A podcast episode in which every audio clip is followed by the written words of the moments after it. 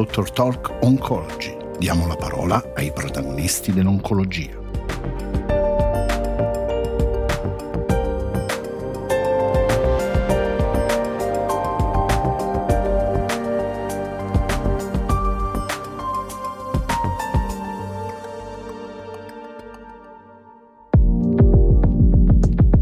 Nuovo appuntamento con la nostra serie di podcast sugli aggiornamenti nel campo della ricerca e della pratica clinica nel trattamento del tumore della mammella a recettori ormonali positivi e recettori R2 negativi.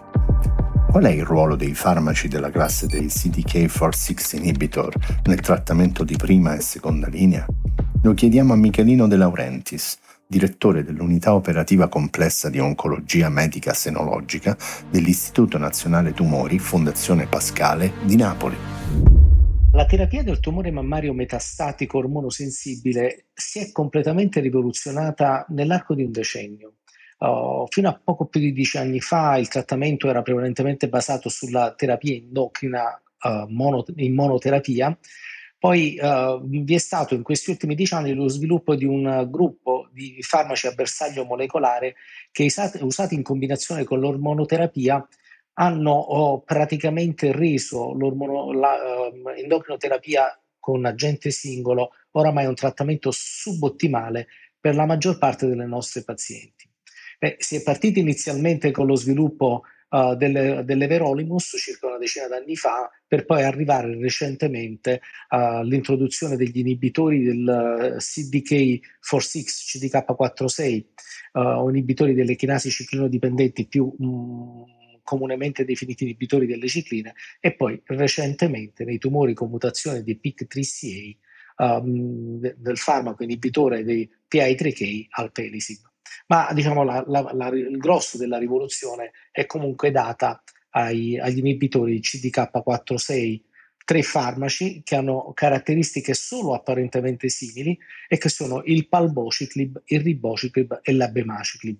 Uh, dico solo apparentemente simili perché uh, nel complesso hanno prodotto uh, un impatto positivo fortissimo sulla nostra capacità di uh, controllare la malattia per periodi anche prolungati, di determinarne la regressione, di controllare i sintomi e in questo i tre farmaci sono sostanzialmente simili. Alcuni di questi però sono stati in grado di produrre anche un prolungamento della sopravvivenza, che è un evento storico in questo specifico setting di pazienti, perché mai prima un trattamento, anche particolarmente aggressivo, era stato in grado, in grado di dimostrare di poter prolungare la sopravvivenza uh, in questo setting terapeutico.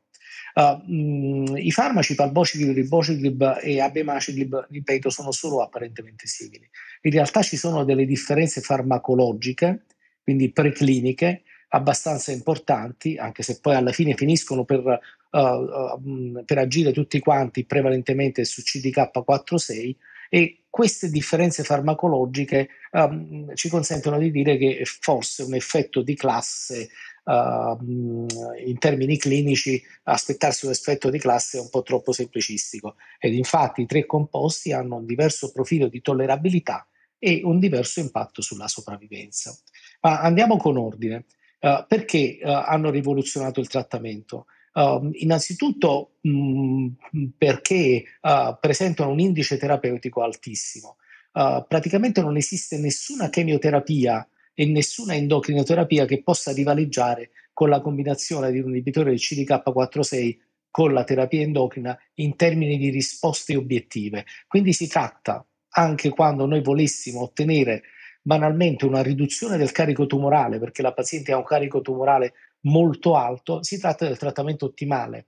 Uh, pensare ancora alla chemioterapia per le persone che hanno, per le pazienti che hanno metastasi viscerali, impegno epatico e uh, impegno polmonare come il trattamento standard è veramente uh, come dire, un pensiero uh, completamente al di fuori delle attuali indicazioni delle linee guida internazionali ed è un pensiero completamente obsoleto.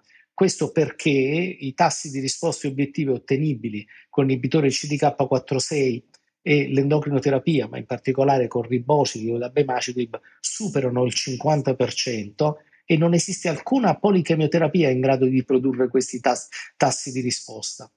Quindi, con l'unica eccezione di quei casi in cui vi sia una chiara crisi viscerale, e cioè una crisi de, della funzionalità di organi vitali tipo il fegato, eh, l'apparato respiratorio o il midollo osseo, ma qui parliamo veramente di insufficienza uh, clinicamente uh, eclatante. Quindi, con l'unica eccezione di questo, um, la combinazione inibitore CDK4-6 con la terapia endocrina dovrebbe essere usato per la stragrande maggioranza delle nostre pazienti. Badate bene che uh, anche l'indicazione a fare chemioterapia nei casi di uh, crisi viscerale non è legata al fatto, assolutamente al fatto che esista un'evidenza a favore della chemioterapia uh, come trattamento superiore in queste situazioni, ma è semplicemente uh, un'indicazione precauzionale legata al fatto che noi non abbiamo ancora studiato gli inibitori CDK4-6 in queste condizioni, perché le crisi viscerali sono state sistematicamente escluse da tutti gli studi registrativi per questi farmaci. Quindi questo è il, il, primo punto fondamentale. Il secondo punto fondamentale è la tollerabilità. Tutto sommato sono uh, un po' più tossici dell'endocrinoterapia da sola, ma essendo molto più efficaci in termini di indice terapeutico, sono vantaggiosi. Sono vantaggiosi per la stragrande maggioranza delle nostre pazienti. Se a queste poi aggiungiamo il fatto che uh, in alcuni casi, alcuni di questi, in particolare il ribociclib, ma anche in qualche caso la bemaciclib, producono un vantaggio di sopravvivenza, è chiaro che cioè, eh, eh, che rappresentino debbo, devono essere considerati il gold standard terapeutico per la maggior parte delle nostre pazienti. Andando un po' più nel dettaglio, occorre dire che appunto il palbociclib 3 ad oggi non ha dimostrato di produrre alcun vantaggio di sopravvivenza, ma solamente vantaggi di PFS.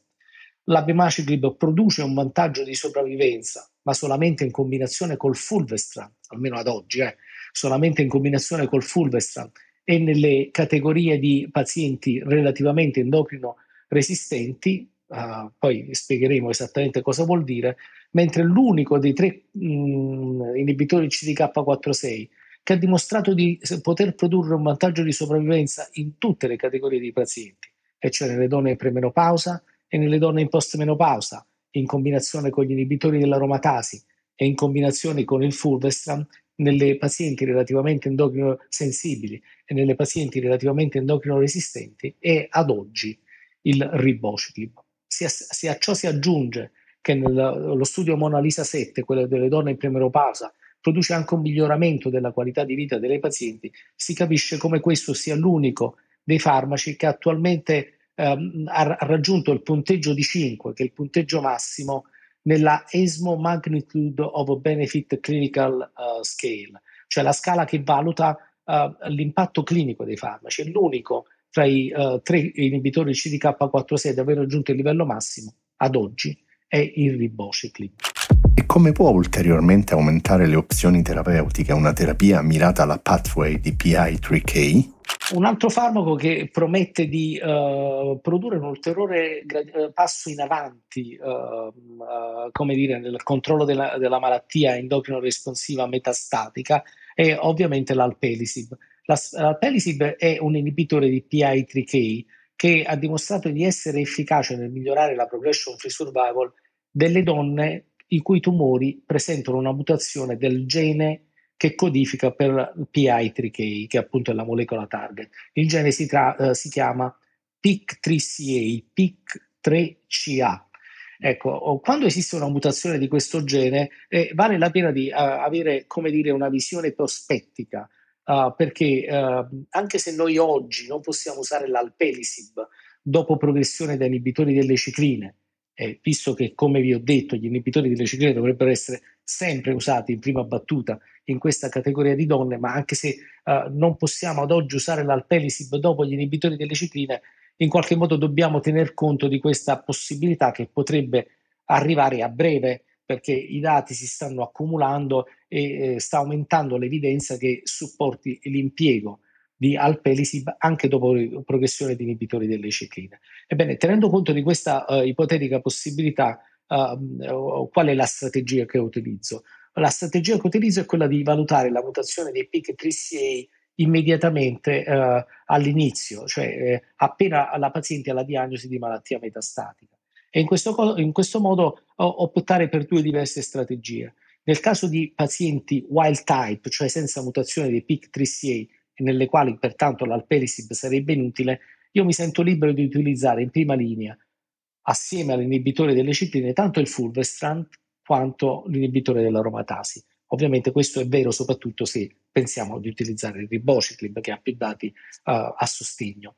Uh, nel caso in cui invece le pazienti fossero mutate, avessero un tumore con mutazione PIK3CA, preferisco usare una prima linea con inibitore dell'aromatasi e inibitore delle cicline, in maniera tale da conservare uh, il fulvestrant per l'utilizzo successivo alla progressione con l'alpelisib. Ma ripeto, ad oggi in teoria questa cosa non è ancora possibile, è, è un off-label, ma mi auguro che presto, con i dati disponibili, questo off-label possa essere superato in maniera tale da dare alle nostre pazienti un'ulteriore possibilità terapeutica innovativa. Ringraziamo il nostro ospite di oggi e vi diamo appuntamento alla prossima puntata di Dr. Talk Oncology con nuovi protagonisti dell'oncologia.